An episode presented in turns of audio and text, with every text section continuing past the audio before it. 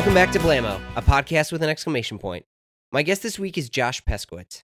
Josh is a stylist, a writer, and co owner of the concept men's store Magazine. Josh and I spoke about his career in the world of menswear, and now he went from being the fashion director of Bloomingdale's to starting one of the best men's stores in the country. Let's do it.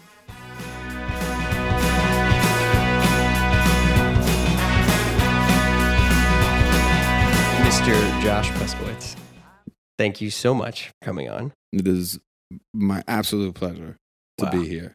I'm sitting here with the true OG menswear Don. The, I mean, there's a bunch of stuff I want to talk to you about. Primarily, um, your time at the Fader, okay, um, men.style.com, sure. the greatest videos of all time. Oh man. Okay. No, dude, I'm not going to butter you up, but I'm going to call truth out here. Okay. And uh, your style career, and then the fact that you are doing a menswear store in a time where, to be honest, a lot of people aren't doing stores, but your store is like legit and is doing really well. And all my friends in LA are like, "Oh, dude, you got to go to." I don't know how to pronounce it, but you got to go. I think it's magazine. Everybody says magazine, and I'm okay with that. Like that was semi-intentional on my part. All right. So, if you could, what is the name of the store? Magasin, Magazine. which means store in French. Oh, But you know, when you look at it, magazine Yeah. means magazine in French. So for me, you know, you know, if you want to like get, you know, third drink pontificating about it, you know, my career has been either in stores or in magazines primarily, and um, each one's about telling stories. So, you know, the the fact that people were going to confuse it, I knew that, right. but for me, that was not an issue. Yeah. So if people come into the store, you know, the only thing is, is like when people come in, they're just like, "Oh, magazine," and I'm like, "Yeah, it's magazine." They're just like, "Oh, correcting me." I'm like, nah, man, it doesn't matter, but it's funny. And you know, the funniest thing is, is that the most most Europeans call it magazine Hmm. when they're talking about it, which you know, you figure that they would maybe, you know, any anybody familiar with the Romance languages, you think would probably Yeah. know, but you know, hey, whatever. Well, You can call whatever you want as long as you come by. but and we'll we'll get to more about your store, but it's in LA. It is in LA. But you are like one of the most true representations of New York Wow. that I've ever met. I mean, it's. I did. I was born here. I, I I did live in Washington D.C. for you know, you know, high school. Right? But and I, but yeah, I, it's funny because like I'm in New York right now, and I came for something that we did with Levi's. Um, you know, I got the opportunity to design some jeans for the store, and they wanted to do something here in New York for it also, which you know I was very happy to, you know, come home and and, and do something here. but they asked me a question. They were like, "Well, what hotel do you want to stay at?" And I said, "I don't know. I've never stayed at a hotel in New York. I never have." Did you choose a dope hotel? I mean, I'm staying. Uh, it's, it's, it's pretty good, you Yeah, know. all Like, right. I, I was like thinking like which lobbies I've had like drink meetings in that I like the lobby, you know. And It's a good way to gauge it. yeah, I mean, you know, if the lobby's all right, then the rooms Yeah. can't be too terrible. Yeah. But yeah, so um, I am in LA. I live in LA now. Yeah. Yeah. How's how are you dealing with uh I mean cuz you know, you you're always been a traveling man, but yeah, yeah. what do you- what's how's LA? Well, it's, I'm, I'll be honest, it's a very nice place to come home to. Right. You know, That killer Um, weather. Well, that and you know, just like there's quiet, there's space, there's beautiful natural light. Like the light in LA is really gorgeous. I mean, the light in LA is, is, you know, and like all of the, you know, sort of Southwest over there, wherever you go. I mean, I was in Joshua Tree a couple of weeks ago, Right. and um, you know, the light is just phenomenal. That's why so many of us in this industry always go out there to shoot. Yeah. You know, photo shoots um, for magazines and advertising campaigns, all of that, because you know you get like phenomenal outdoor light for like four hours, Right. which you don't get in New York, and uh, you know, like it's comparable to like the light in Paris, you know, which is like you know top top light that's the top light in, in in my experience. But you know, LA's a pretty close second. So like that's nice, and and you know, getting home from the airport is like easy as opposed to this clusterfuck that is New York City. Like yeah. so, um, you know that that's that. Um, do I miss being here? Um, yes. Do I miss my friends and you know the family and all of that? Uh, sure. But you know, um, life has taken me to LA for now, and and and it's it's it's good there. It's Nice. good there. Yeah. So before LA, like you were saying, you were here. How earlier you had mentioned that you you went to high school in DC. Mhm. So how I mean, how much time did you spend in in uh, New York? Um, I was born in Brooklyn, uh, and my family moved. You know, before I started elementary school, and I spent most of my my time in New York. That I wasn't, you know, like my family, my grandparents, both sets of my grandparents. Um, you know, most of my cousins and and everybody were still here. A lot of them have gradually moved down there Right. over time. Um, the ones who, you know, are still with us, and um, you know, my brother and I both lived here. Um, for many years. Um, but my brother lives in DC now too. Um, he moved a few years ago when he was getting ready to have my niece. Oh, nice. Not him, but you know, his, Sure. my my my sister in law. um, but yeah, I mean, I moved back here. You know, like I, I basically by the time I was like started high school, I was like, Mom, I don't want to go to New York anymore. like all my friends are here. You know. Um, so you know, but we spent a lot of time here when I was a kid. Um, in Brooklyn, that's that's where I'm from. Where in Um, Brooklyn? I'm from an area um, of Midwood that they call the Flatlands. Oh, So um, out by no- Nostrand Avenue. Yeah. And um, my parents um, did not know each other growing up, but they grew up ten blocks away from each other. That's dope. Yeah, They're both from here too. Then, They're I both from it. Brooklyn. Yeah, Right. And um, they they met later in life. Um, when uh, one of my mother's friends was moving into the house next door to my father's parents' house. Okay. And so like they met, you know, because like she was coming in and out of the house, and my pops was like, "Whoa, whoa wait a minute," you know. Yo, I'll hold the door for you. Yeah, who's who's that? um, and that's how they met, you know. And then, Right. and, um, you know, and then they found out that one of them grew up on Avenue P, and the other one grew up on Avenue L, and you know, it's like when Harry met Sally stuff. I mean, I don't think it was quite as prolonged and you know agonized as all that. I think it was pretty quick out the box, you know. nice. Al saw what he liked and he made the moves. Um, but yeah, so you know, I um, I, I definitely identify both as a New Yorker and as a you know, you know, DMV person. Um, Right. but I, you know, my career has been here, Yeah. and I moved here, you know, shortly after September 11th, um, when I graduated from college. Where'd you Uh, go to school? I went to the University of Delaware. Um, and most of my very close friends that I made there, who are many of whom are still my very close friends, um, are all New Yorkers. Right. And so, you know, there's a lot, and, you know, there's been over the years, like some people that I was friends with in elementary school and high school have moved to New York and they've become friends with my New York friends. And, you know, so it's like, Yeah. it's this whole big thing. It's a small world. Right. So, you know, my my you know, I, I definitely have I always identified as, you know, at least like as a New York person, Yeah. you know. And you were, I mean, apparently you were a music guy, right? Because you worked at the Fader with our mutual friend, uh, Mr. Will Welch, right?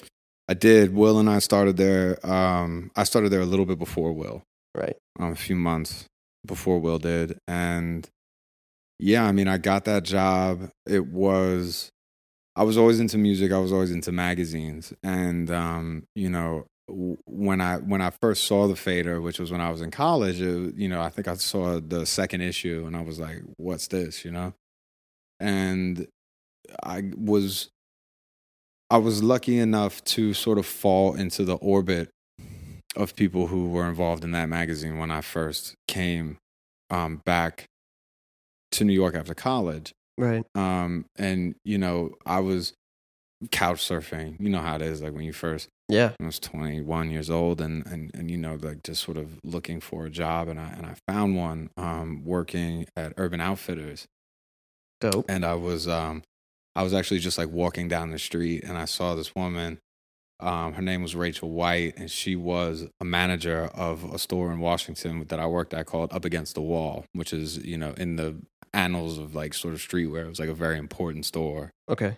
Um, and I started working there when I was in high school because you know I wanted some polo sports sweatpants, and them joints were like one hundred and twenty five dollars. Like, no, like not happening unless I get the discount. So, uh, and I knew her from there, and, and you know she, um, you know she was like, "What are you doing?" And I was like, "Well, you know, I'm I'm looking for a job," and she said, "Well, I have a job here as a you know men's merchandising person and window display person." At the at the Urban Outfitters that used to be on Waverly Place, which is Yeah. now now closed, but um, you know, that was the first one in the city. And she was just like, Do you want the job? And I was like, Yeah. You know, I filled out like a W 2. I don't even think I filled out an application. You know, she just gave me the job because we had worked together before and she knew, you know, that I had a strong work ethic and that I would show up when I said I would and I would, you know, Yeah. leave later than I said I was going to. Right. and, you know, all of that. Um, but I, one of my really good friends was working as an intern in the photo department at the Fader, and, you know they they were looking for some help in, in in the fashion part of it, and my name came up, and you know basically it was just like, oh, he knows how to be a stylist, and I, and my friend was like, yeah, and he calls me up, he's like, they're about to call you and see if you can be a stylist, and I'm like, I don't know how to do that shit. He's like, you put clothes on mannequins, motherfucker, you can do it. And I was like, okay. and so you know that that I, I met those people. I met um, you know, there's there's many people who I worked with at the Fader who are still, you know, who have gone on to do really, really great things. You know, and it's just I look back on that and I feel really lucky to have been part of that. You know, cultural moment. Right. I mean, because when you were at the Fader, it was also, I mean, it was probably one of the most influential in terms of like underground tastemaker magazines of, you know, like the Fader had what was actually cool. Rolling Stone had what was mainstream cool, but the Fader had, I mean, it was like Pitchfork before Pitchfork. There was the, well, the internet was not the internet yet Yeah. when when I started working at at the Fader, and you know it was one of those things. Like one of the things that appealed to me about reading those kinds of magazines, you know, whether it was the Face or the Fader or even you know like Nylon back then, you know, Right. reading a magazine like that gave you a window into something that other people didn't know about yet. Um, and there was something extremely appealing to me because I've always been a very curious person. I've always wanted to know more. Um, and you know, knowing, you know, just being up on things was was important to me. And so, you know, getting a chance to work there, it was it was really special, you know, and, and at that time, you know, you there was still this sense of discovery and there was still this sort of like, you know, secret, you know, because the magazine had a circulation of like 90,000 at that time. And I don't know what it is anymore, but, you know, that's infinitesimal compared to other things because print was still number one back Yeah. then. But the people who read the Fader were people who told other people what was up. Yeah. And so, you know, we got the opportunity to know about a lot of things before they jumped off. And, you know, I got to see crazy bands, you know, and like just do really interesting stuff, you know. We like I mean, one of the ones that we always say, you know, we put Kanye West on the fader when before the Through the Wire video came out, or like Yep. right after the Through the Wire video came out. And we did a party with him, and like, we, oh my god, we did this party with him and uh, a group that was on Vice Records called the Stills because we did the, Uh, the Stills cover. are one of my favorite bands ever, So- and I was listening to them before I got here. That's so funny, really. Yeah. that's dope. So, but then we did this party with them, and like somehow the the art director at the time was this guy named Eddie Brennan, um, and that was before Phil Bicker, who who came on and and about halfway through my time there. Um, and Eddie Brennan and I somehow convinced the people who worked for Diane von Furstenberg to let us throw this party in her house. and the house was this was before she built the big store on 14th Street. She had Right. another one. It was on like Little West 12th or 12th Street or something like right over there. And she had this house, and it was like her where she did her runway shows was on the first floor, and the second floor was her archives. Third floor was a Damn. was offices. Fourth Okay. floor was her apartment. You know, like that kind of thing. And she was out of town. And they got us to throw this party up. We, you know, we convinced them to do it, and it was like, you know, we were going to do this feature on on Diane von Furstenberg, who was no question an iconic person. Um, but you know, at the time, she was like, I don't know what this magazine is, and I don't know who these people are, but like for some reason, she agreed to it. And Okay. the party was it was it was a it was a bumping party, but I like I, I told them I was just like, look, you know, after they signed the paperwork, I'm like, look, some shit's gonna get fucked up in here. like, I'm just gonna warn you right now. You know, the green room had like Black Moon in it. I mean, it was just ridiculous. but it was a lot of fun. But you know, those are the kind of things that that the Fader did. You know, there weren't there really weren't that many other en- entities that could pull like such disparate groups of people together the way Yeah. that the Fader did, and it was really special. It Yeah. still is. It's still a special magazine, and I still read it, and you know, run into people who work there, or you know, many of the people who I worked with there over the years who, um, you know, have gone on to do really influential, cool stuff in their in their careers post Fader. But you know, it's definitely it's a bond. You know, it's a common Yeah. bond between people who were there at that time for sure. Well, sure. you were one of those guys who went on to do bit bigger things. And you know, you get to and we don't have to go through every detail, but you get to men.style.com or Yeah. style.com and that was when you were working with uh Tyler Brule. Tyler Thorson. Tyler Thorson, excuse me. Man, Tyler Brule, monocle, whatever, dude. Um also a very nice man. I've met Tyler many times. He's a very nice man. but excuse me. So you're with Tyler Thorson, and this is when I kind of found out more of who you were, uh, because you guys were doing. I'm sure you were doing a ton of other things, but where I, at least, like I felt that I got to know more about who you were was through these videos, and they were called In the closet. That's, And- yes. "Holy shit." Yeah, that name was not my decision. It, do- Um, well, the name was irrelevant to the fact that when if one like three big things that I just want to point out. One, you guys were doing video stuff before everyone else was doing videos. Because now, if you're a brand, if you're whatever, you got to have a video. Mhm. You have to have some type of visual, you know, media to go along with what you're doing. Um, you guys were doing these sort of style tip education guides Mhm. which were awesome. And you guys were normal, like cool dudes. Like it was very easy to watch the videos and be like, okay, like I'm not there yet, but like these guys seem like far enough out of my reach that it's it maybe down the road it's attainable. Versus you watch a video of like, you know, Karl Lagerfeld or whatever, you're like, I could never be that guy, like whatever. Yeah, I mean, I you know they hired me at Men Dot Style. Um, you know, it was after I had done. I had worked with Nick Sullivan, and and you know they had hired me to work on the first edition of the Big Black Book, and I and I did that with them, and I think that you know Tyler sort of like saw some of like you know the instructive things that we were able to do there, and I mean I learned a ton from Nick, you know, about tailored clothing and all those things when we worked together Mm-hmm. um because you know i really came from sort of a you know like a street culture background you know Sure. Uh, you know but esquire was really a big part of my education when it came to like the true menswear tailored clothing like those kinds of things. Working there was was big for me and i think that you know men dot style was a hybrid of the two. Like you know the tailored stuff was important but you know the fashion industry with the capital f was also a huge part of what we did and what we covered. Um, so you know, when they came to me with the idea, and it was Tyler, um, who was the executive editor, and then our editor in chief was named Dirk Standen. Um, is his his name is still Dirk Standen. Um, you know, just just for the record, but uh, we we you know they they were both like really tall and you know like yeah. really good looking. Tyler's guys. like some Norse god. Tyler's like six eleven. Can't dunk though. Uh, Oh. no, I'm kidding. I'm kidding. Tyler's like six five. I don't know if he can dunk or not. I've never, never, never, Never hooped to them. never, never challenged him. Um, and you know, Dirk was like six three and you know, former rugby player. And, Right. You know, he's from England and he still works for Condé Nast. He works at um, I think he heads up uh, twenty three stories, which is their sort of like creative services. Mhm.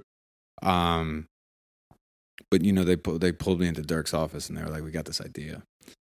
And we're like, "Okay, what's up?" And they said, "We want to do this video series." I was like, "Oh man, I don't know." and then they were like, "We want it to be you and Tyler sitting in the fashion closet talking about fashion." I was like, "I see where this is going."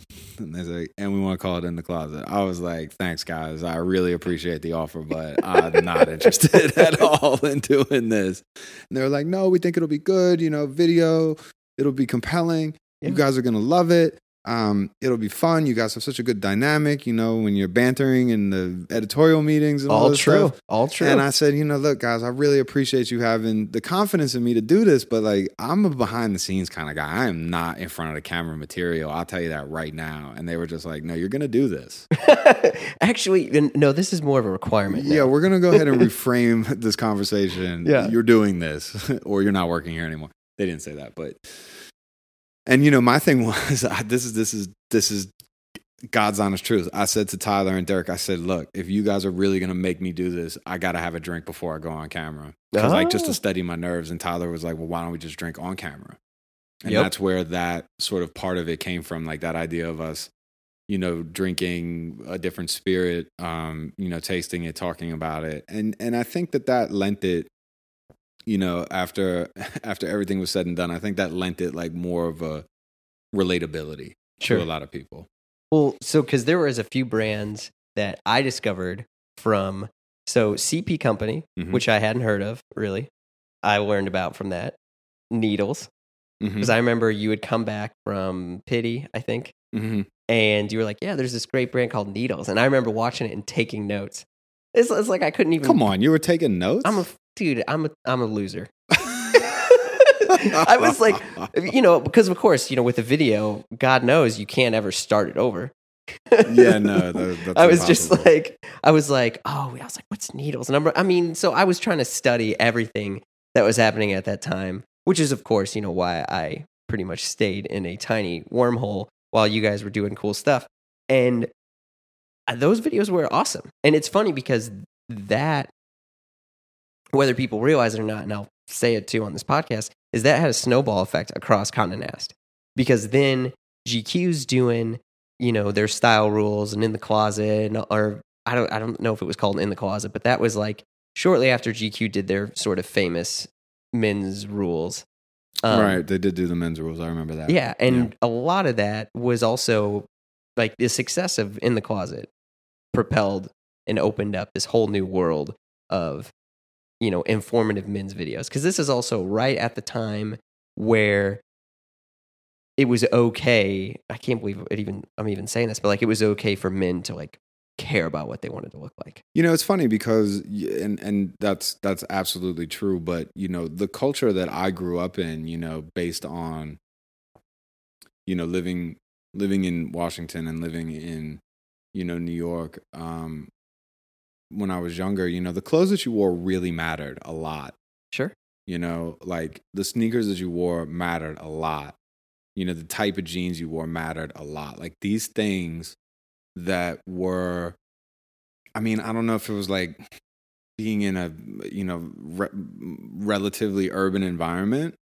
But you know, where I went to high school, like if you showed up in busted sneakers, like you were gonna get clowned on. And if you showed up in like too nice of a pair of sneakers, they might get taken. You know what I mean? So it's just like but but you know like those kinds of things were really really important and so you know i always cared Right. because i thought that you know the clothes that you wore said something about you you Yeah. know and it was just like what do you want to project to the world and that is part of just the human experience you know like animals have their feathers or their dances or you know their fur coats or whatever you know but like those are signifiers of like where they stand in the order of things yeah. Attention, defense, mating. attention defense mating you know Yeah. those are you know those are those are pretty core life functions you True. know?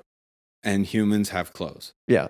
and tattoos and piercings and hair color and all that kind of shit but you know like clothing is important. Like if you look at the history of the world the clothing that you wore was who you identified with. Yeah. and um that's important. Mhm. and i think that you know up until probably like the reagan era men cared very much about the clothing that they were wearing. Yes. you know and it was about showing who you were. You know people talk about Beau Brummell and all that stuff. Fine you know they, all that's all that's true but Beau you know, Brummell, who was like the very first dandy. If Yeah. you don't know who he is, Google him. right but like he's also like the first person who wore like actual pants you know instead of like breeches so you Yeah. know like uh, you know so take that as you will you can call him a dandy you can just call him like clothed you know um, but you know th- so th- this is this is important stuff but i think that there is there was a time in you know general men's culture that you know caring too much about what you're wearing wasn't cool Yeah. and that sort of start the internet really broke that down yes. that broke that down and it because it became something that like you could find out about without having to ask somebody else about it you could go on to ask andy about clothes and you know like anonymously ask a question you know those were the forums at the time and then you know like all the content started to like from the magazines and and all of that starts to creep online and you could find out about things without having to like ask your friends and then appear to like not know something Yeah. which is like you know fucking kryptonite to men you know to act like they don't already know something yeah.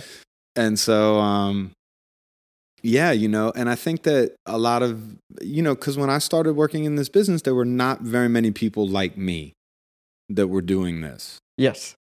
um meaning you know relatively middle class heterosexual men That's very, very true. you know and like i'm from a blue collar background and you know my family obviously and you know tolerated my interest in clothing and my brother you know loved sneakers and you know my dad would have like the odd polo teddy bear sweater that he would get at the outlet that me and my brother would steal from him but you know like the the it wasn't like a big topic of conversation in the house Yeah. um but you know the, the the those things are those things are uh became much more comfortable for men to talk about and I, and I do now looking back on it recognize that you know Tyler and I doing those videos which is a testament to Tyler and to Dirk not to me Oh, come on. You did cool stuff. Well, you were you were on there. I mean I was on there but you know I'm just I, yo I'm shooting from the hip like it wasn't my idea you That's know? well. That's what made it good because you know Tyler was great too. I'm, I'm nothing against Tyler, but um, both of you guys like it was banter. It was the fact that like oh like these are just normal guys. Like my friends and I are normal guys too, and we're talking about this. And I think like that, you know, like, like again, like I was saying, that really made it attainable. Because I think there was. Do you remember the bag? Because I'm gonna uh, on the show notes, I'm gonna put uh, like a YouTube playlist of all these videos because Oh, I found them. God okay um, but there was see a, me when I was like young and thin and like handsome. oh come on, man, you still got it. There was a there was a bag that had a garment bag that wrapped around the Yo, duffel. people still tweet at me about that joint. yeah. Yeah, they do because like that never went into production. Oh, because I was like, so what is that bag? I remember it was an MCM bag, like before like the the Oh. resurgence of MCM. Damn. Yes, it was MCM, but I saw that thing and I was like, this is the best fucking idea ever. Yeah. And they never made it. And then when I was working at Bloomingdale's, MCM was a very big, you know, vendor for them, Yeah. um, both in men's and women's. And like every meeting that I would go into, I'm just like, y'all are playing yourselves if you don't make that garment bag combo. Yeah. And they never did. Maybe I'll have to make it now. Yeah, yeah. I was gonna say maybe uh, magazine. MCM, if you're listening, don't make that bag. yeah. They're maybe they are, but probably not. I doubt him. I'm you know, it's just like there's a lot of like there's a lot of anecdotal evidence that it'll do well. I'll probably sell like five of them, like all the people that tweeted over at me about it over the last decade. well. I actually just got uh, this and this bag and this, and you're like, all right, buddy. So from Men Dot Style, you then moved on to a- bunch of different roles, right? But I mean, the big thing is you you stayed this sort of menswear personality because then this is right around the time that uh, Sartorialist and Tommy Ton and those guys are taking photos, and then you're like the dude. it may have seemed that way from the outside, but to me, I was just keeping my head down and working. You know, I there was it, it- it's interesting how that whole thing evolved. You know, and Yeah. continues to. Yeah. but you know, we. I think that I think that you know, going back to the videos, I think that that was the first time that like people ever saw my face, and it was the you know like prior to that, like I cared about magazines and I knew stylist names and I knew bylines, you know, but you didn't know what anybody looked like. You Yeah. know, because everybody was behind the scenes and there wasn't this culture of like, uh, you know, like once you got into the industry, you know, and you were like futzing around at different events and this, that, and the other thing, like you got to see who these people were and you started to put faces to names. Like you know, I, I worked for Bruce Pask uh, at Cargo before working at Esquire, and you know, I knew his byline, but I had Mhm. no idea what he looked like or anything until I met him. You know, that's just an example. You know, Nick Sullivan, whatever. You know, these people who have really, really helped me to sort of figure out the business and figure out like what what my place in it and you know how to work and like what I needed to know and what I didn't already know and which was everything. But you know, you didn't know what those people looked like, and then with with Scott, with Tommy, you know, these names had faces and you know all of a sudden you know the video as you said you know the videos that i did with tyler you know gave sort of a relatable aspect to all the stuff that we were talking about. And it made you know and i've heard from people over the years that you know seeing those videos whether they were in you know college or high school or whatever um you know helped them to decide that this was a business that they wanted to get into themselves Yeah. um, which is really gratifying. It, it really is. Um, but you know the street style thing, and you know Tommy and Scott taking those pictures, like that also, because like you know we're normal people. You know we're not models, we're not actors. We're just normal people who are wearing things that like are maybe outside of the comfort zone of like most people until they see somebody that they can relate to wearing something like that. Yeah. And also, you guys were dressing yourself. Right, we were is- dressing ourselves. This is also right at the time, too, where, you know, stylists are also personalities. So, like, you know, not that you guys had anything to do with like Brad Goreski or Rachel Zoe or that, but like people were starting to assume, at least like other people that I had talked to, if you saw a picture of somebody in a magazine, it was because somebody told them that they had to look like that and someone dressed them. There wasn't really authenticity or natural sort of style. And, you know, right as the Pitti Uomo photos start, you know, and you're in there and, you know, Nick Wooster and stuff like that, people are like, oh, that, that's just like what they're doing. Like, that's just like their regular style. And like, that's like them going to work. And I think, And it was. Yeah, that was, was. us going to work. I mean, you know, you turned it up a little bit for Pitti, but you know, like it wasn't but it wasn't I mean, you know, it's not like I wasn't wearing uh, it's not like I don't wear those clothes on the regular. Yeah, you yeah. know, and I know that I know the same is very much true for Nick. Yeah. I mean, I've never met anybody you know who just is so so f- willing to experiment with his own like look and self image as Nick is, and it's just it's it's fabulous. You know? it really is. It's just you know he's an he's an inspiration to us all. yeah, He really is. for sure. I Yeah. agree. So you leave Men Dot Style and you're at, Yeah, well, Men Dot Style ended up, you know, because of Condé Nast's internal sort of decision making processes, they ended up taking the content that was the men's half of style.com, which was men.style.com. We had one reporting structure. You know, Dirk was the editor of both style and men.style. right. And, you know, they ended up taking that men's content and sort of folding it into GQ.com, which became a much more robust presence.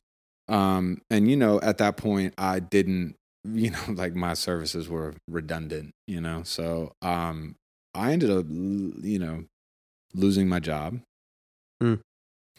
which, you know, happens, which has happened quite a few times to me over my career. A lot of people always say to me, like, oh, you did all these different things. I'm like, yeah, because I got fired a lot. never Oh, ne- man. never performance based i'll say that For you know. sure. but you know times change and you know the Yeah. the publishing industry and the media landscape has shifted significantly over the course of my career Yeah. and um i spent i spent uh the better part of a year maybe not that long i don't really remember how long but i ended up spending uh, quite a bit of time writing for other people you know freelance new york times uh, GQ style, but like the European editions because they didn't have a GQ style in the United States yet. Right. Um, you know, stuff like that. And, you know, I still, I was like most bummed because I'd really started to get used to going to the shows in Europe and I, you know, and I'd been covering them in style and writing reviews and, you know, traveling with Tim Blanks, who's, you know, a dear friend of mine and, and certainly someone who I learned just, you know, more than I can tell you. Tim Blanks, who's like the original fashion men's fashion reviewer, and yeah, I mean, Tim Blanks. he's is- OG. Tim Blanks is, you know, like he'd, he'd probably tell me to shut up if he heard me say this, but you know, he's he's definitely one of them. I mean, you know, most important working fashion critics. You know, Yeah. And you know traveling with him and and you know learning the craft you know alongside watching him do it is was huge i mean now he's at business of fashion that's what he does now he does Yeah. he does video interviews and and runway um um reviews for them but you know after that I, I i ended up being given the opportunity to go back to the shows and not miss a season um by uh stephen gan at v magazine Oh, okay. I remember um, that. and V Man.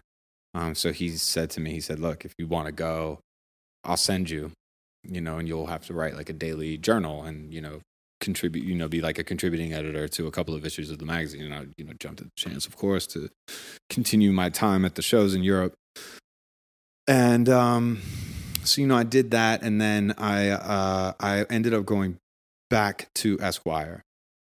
Um, Esquire was planning on launching a more robust web presence. Mhm. Um, I had contributed to the first issue of the Big Black Book, and you know they asked me to you know write some write some pieces for that, work on some of the photo shoots for that, but primarily do the web. So I, I launched the style blog for them, and so I did that for um, uh, you know a period of time, mm, a little over. I'm going to say like between a year and a year and a half. I don't remember exactly how long.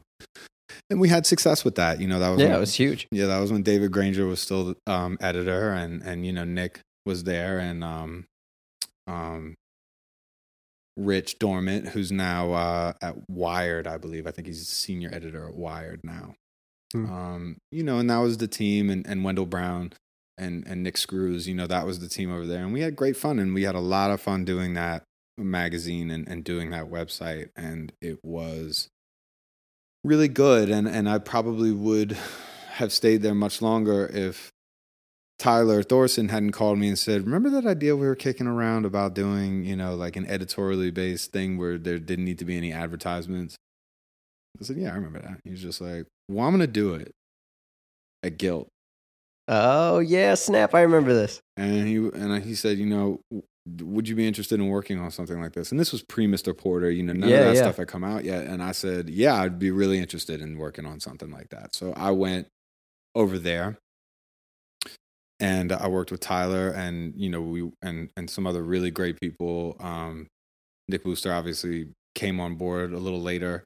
Um, after he left Neiman's and um, Lawrence, I remember. Lawrence was there. Uh, Yeah. Jared Flint, dear friend Jared Flint, who now lives in um, Hong Kong, and uh, you know uh, Chris Wallace, is now at Interview. Um, just a ton of people, you know, Yeah. that, that, that that were assembled to sort of bring this thing that eventually be, became uh, Park and Bond to life. That's right. And you know, obviously Tyler was like, "And you know, we're doing some videos." I'm like, "Fuck, yeah."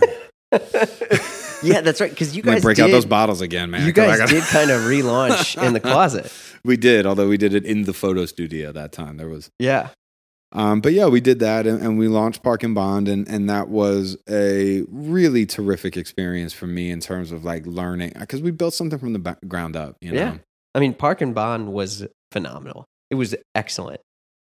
it was not long for this world, but it Yeah. was a it was a wonderful exercise in brand building and um, learning. Just I, I can't even begin to go into what I learned during that process, but all of those experiences. You know, one of the things, although many of the moves that I've made over the years have not been deliberate at the time, I have conscientiously tried to do things that I didn't know how to do. Okay. In the sense that, you know, when I left the fader, I went, I, you know, by the time I left the fader, like, I, you know, like I gave them like, a, you know, three months notice, and I'm like, I'm sorry, I'm leaving. I love you guys. Um, but you know, I took I took a job at I worked at Stuff magazine for three months, Oh damn, I And- remember stuff. and that didn't really work out that well.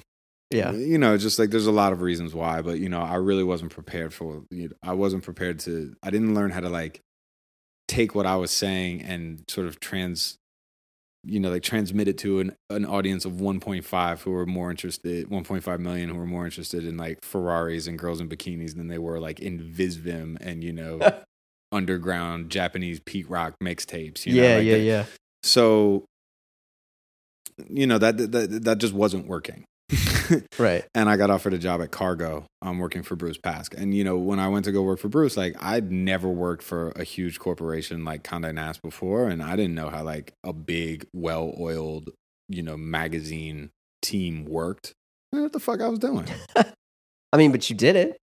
I did it, and you know, Bruce really helped me learn like how to be a market editor.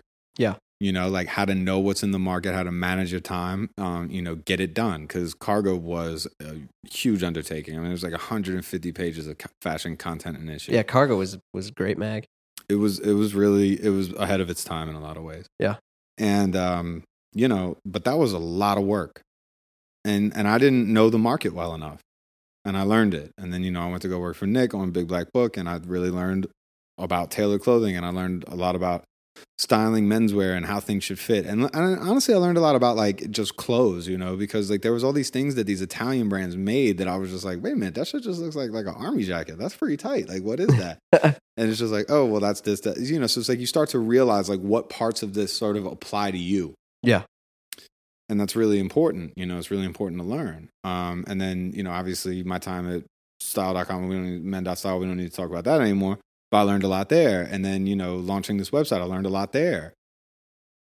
And, you know, when that sort of seemed like it wasn't the best fit for me anymore, which was before it ended up closing down, but, you know, I, I, I didn't, I didn't, you know, the direction that it was going and felt, you know, not really what I had sort of set out to do. Right. Um, and I didn't, you know, I didn't know what I was going to do, but I ended up being offered a job at Bloomingdale's, and I said, well, this is an opportunity to really learn the business.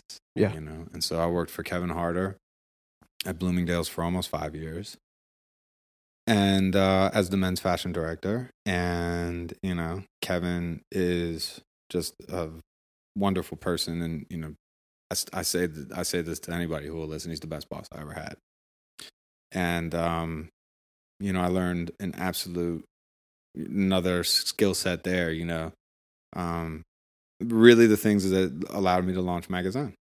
Yeah, because I was going to say it's it's interesting now, especially hearing from you every single role that you had. Each part, each role is kind of building this sort of Swiss Army knife of of retail, business, editing, fashion experience. That yeah, that at the end allows you to basically be the king of your own castle. And well, I mean, it's about be, being a generalist. You know, it's not. uh, well, like knowing the market. And I think I don't know if it was you that said this or maybe someone else I talked to, but the difference of you know like dressing yourself and being an editor, but also knowing what maybe it was like when I was at the armory and you would come by once, but also knowing like what your clients wanted and would buy. we did talk about that one time at the armory because Yeah. that's the thing. It's just you know, there it, you need to take yourself out of it sometimes. Yeah. And, And- I don't know if people know that that you, that you have to do that. Well, I mean, it, it it also depends. You know, like if you are doing something like what I'm doing at Magasin now, you know, like that is very personal to me. Yeah. You know, like the things that we sell in the store are things that I, myself and my business partner, uh, Simon and Christoph, like that that we feel strongly about, and there is something that's very personal about personal about that. And you know, these days, most of the shopping that I do is either in my own store or you know when I'm on a trip, you know, primarily in, in, in Tokyo. Um, but when you, when you're working for something as big and as broad that means as many things to as many people for as many hundreds of years as Bloomingdale's, you know, the shit ain't about you. Right. You know, it's about, and one of the conversations I remember having, you know, it's just like, Josh, when you were an editor, you know, you could be two years ahead of the curve. Yeah. You can talk about whatever you want. You get a new issue next next month, or you know, once it was the internet, next hour, you know, or next millisecond. Really, you know, you can just start over, and there's no investment in that. So you can be two years ahead, no problem. You can say I was first, but here you need to be on time. You know, that that's a yeah. like you can't be two years ahead. You need to be like six months ahead. Right. Be six months ahead. We can make money off six months ahead. yeah. That's true. Two years ahead, we're losing a lot of money. Don't do that. That's a lesson that you learn. Yeah. And, um, you know, it isn't about you and it isn't about what you like. It is about what you like, but it's also about what will the customer like? What will the customer understand? How are you serving him? Hmm and that is you know i mean it's this is this is not a vanity project this is business Yeah.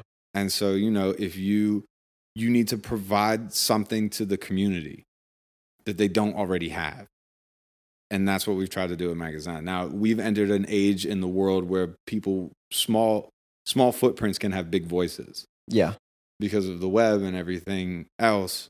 Um, so you know you can do something in a place like Culver City in Los Angeles, and it can mean something in New York or San Francisco or you know London or whatever, um, because the reach is farther. And we have the luxury of not needing to appeal to everyone. You know, Yeah, I mean, I think the stuff that you guys have is definitely. I mean, it, it is your vibe, um, but it's it's there's no the- question that it's my vibe. I mean, Yeah. like if it wasn't, that shit would be really weird. but it, it's got like a cool sort of also laid back type of like California like feel and experience. I mean, you got you know sick denim stuff there. I mean, the, the Levi stuff that you were doing. You got some EG. You were doing uh doing some pop up stuff with uh with Stoffa. Mhm. I mean, it's yeah, it's great. And the the unfortunately I haven't been there yet, but all the photos that I've seen of it, the design's pretty epic. It, it's not like your standard, especially coming from where you're at, at Bloomingdale's. It's not more or less your standard store layout. It's definitely not standard, and you know we well we, you know it's it, it's also it's just like what are you opening a store for? You Yeah. know, like what what, and this is a question that I ask myself. You know, um, I've I, yes, there's the fact that I've always wanted my own store. You know, since I started working in one when I was 16, but also just what are you what are you adding to the conversation? Yeah. and that was important to me you know, because I needed to be able to serve my clients, whomever they ended up being. That's certainly the most important thing to me. But the second most important thing to me is what are we making a stand for within the industry and within the community of people that we admire and work with and, you know, know. And, you know, I really wanted to stand for integrity when Mhm. we built the store and I wanted to stand for integrity in manufacturing process. I wanted to stand for integrity in you know the brands that we sold um in the pricing of the items in the store, Right. you know, and I wanted to stand for integrity in like saying that these were things that we would sell even if they were a little bit weird or a little bit funky, you know, they were made in a way by people who cared in places where people are paid, you know, like decent wages to live and yeah. You know they're not dumping iodine into the drinking water and you know like those kinds of things i mean most of the clothes in my store are made in the usa italy or japan and those are places that have pretty stringent you know environmental codes and, and labor practices and so those are it's not the reason that the store is there but it's important to who we are Yeah.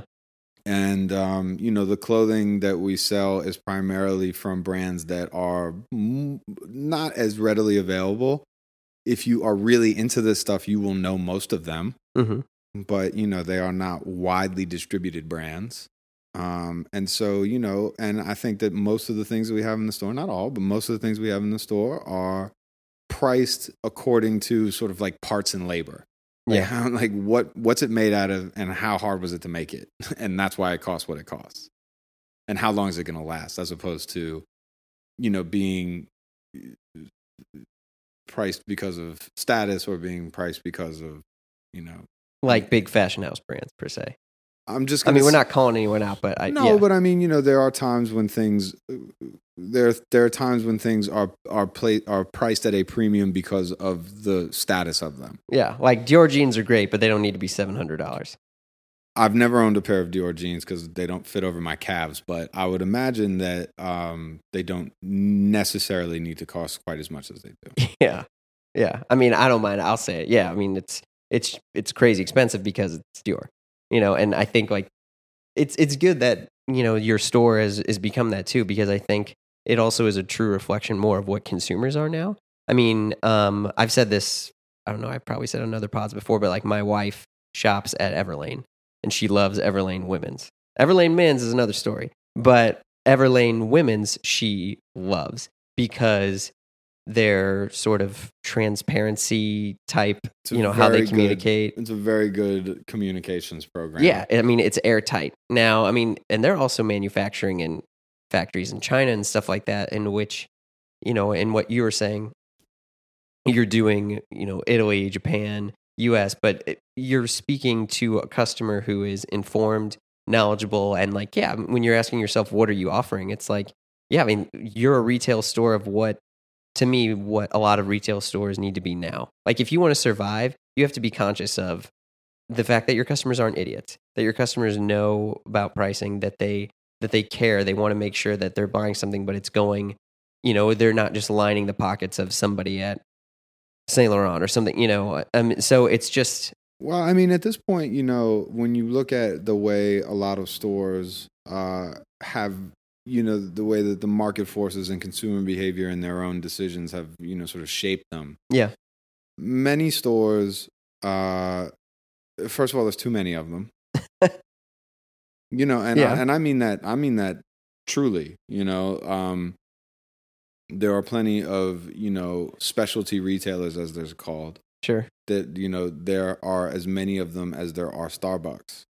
that's true. You there is know- a lot of boutique sort of. Uh, well, you know, boutique, but like I'm talking about like big commercial brands, but they have little stores and you know they've got so many of them that you know they start to s- step on each other's toes and you know then there's the big department stores which you know were so good for so long because they were generalists. yeah you know, have sort of all started to carry the same things and they're competing against their own suppliers in the same retail places. So, you know, if you're a customer,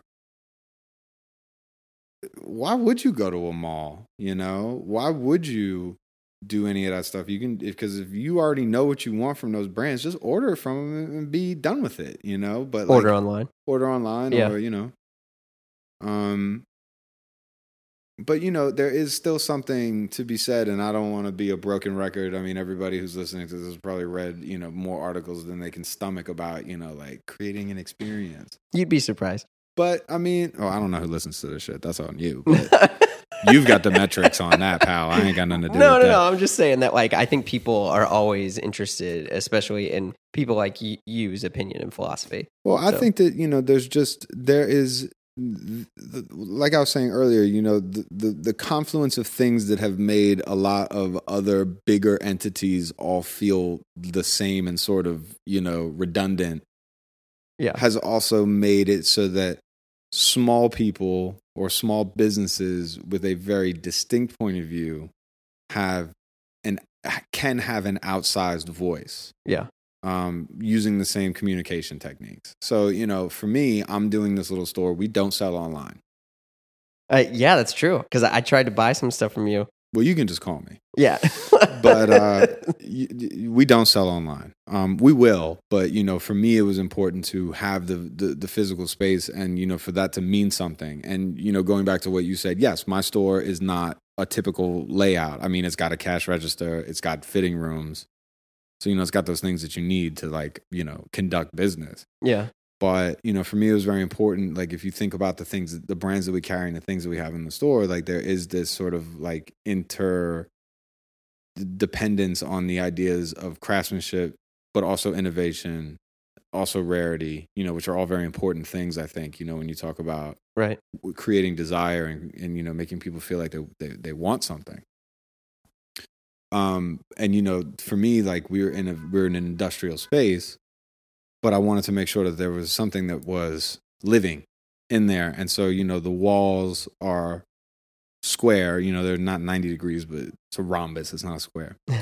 Um but you know so my backstock area and my shoe display area and you know are made of organic shapes you know they're wavy. Yeah. and then you know i've got this big plant wall that houses my fitting rooms so to have that industrial and that organic in the same space was important to me because that really conveys you know kind of the things that we're selling in the store and you know going back to the idea yes there are things in my store that are very expensive you know but like they're expensive like you know we sell Missoni sweaters Yeah. Missoni sweaters are expensive Yes. there is only one factory in the world that can make those patterns out of knit, Yeah. And they are owned and designed by the Missoni family. There you go. So that is at a premium. Yeah. You can't get that shit anyplace else. Yeah. So you either pay for it because you like it or you don't, and that's fine too. But you know, like that's part of the reason why those things are so expensive because those machines are rare. Yeah. So you know, there's the, the, that's you know that's that, and you know, Salvatore Piccolo suit is expensive, but you know, guess what? For what it is, that's just not that expensive. That's true. You know, I mean, And- I've worked for suiting companies. Yeah, I I agree. you know and like um you know we've got the most expensive tailored jackets in our store made by Hermano um who owns Aero 55 in Milan and you know he makes his jackets by hand out of dead stock materials he's got a 400 year archive when we make 3 of them that's it Yeah. for what they are they are not expensive they're not So no, I agree. Well, so with this sort of philosophy and stuff that you have, I mean, wh- what are sort of the next steps? I mean, you did mention e-commerce, but like, because I think that there's one thing that's interesting, and you know, I'm not. This is no pressure or anything at all, but there are people whom you know you're. I would say you're a very large menswear personality in in the in the menswear world, and there are a lot of people who want to stay connected to you and obviously from ways outside of Instagram, but not only support you and what you're doing, but also continue to learn about what you're doing. So, I mean, is e-commerce a future? Is there pop-up stores? Is there, I mean, I, I have no idea. We haven't talked about this before. So, I mean, whatever. Um, I you know, the main thing for me is to now that we have established sort of our house voice, you know, to Yeah. to to use a publishing term. Now that we've established our house voice, people know who we are. We've been very lucky in terms of you know the the attention that we've received from the media and from some of my old colleagues and friends in in the publishing world. Um, you know, I think that it is now pretty well established, at least within the circles of you know menswear people, that you know who Magasin is, who's behind it, what it's about. Sure. Um, and that has happened relatively quickly. I mean, we've only been open for a year, and you know we, we we've been able to uh, you know um, we've gotten some very very nice attention, very favorable attention, and I'm very appreciative of that. Um, so now that we've done that, now that people know the voice, you know, know kind of like what we stand for, uh, now's the time to do e-commerce. Yeah. And so that's the next thing for us. And so, you know, that will happen this year. Um, Nice. I would put a hard date on it, but like, I No. know better. I know better. That's fine. Just one wrong zero in that whole thing, and it's going to be another two months, you know? So, Well, uh, But the good news is, I mean, at least, so I bought some stuff from you. I bought some EG cargos. And yes, I remember the email. yeah.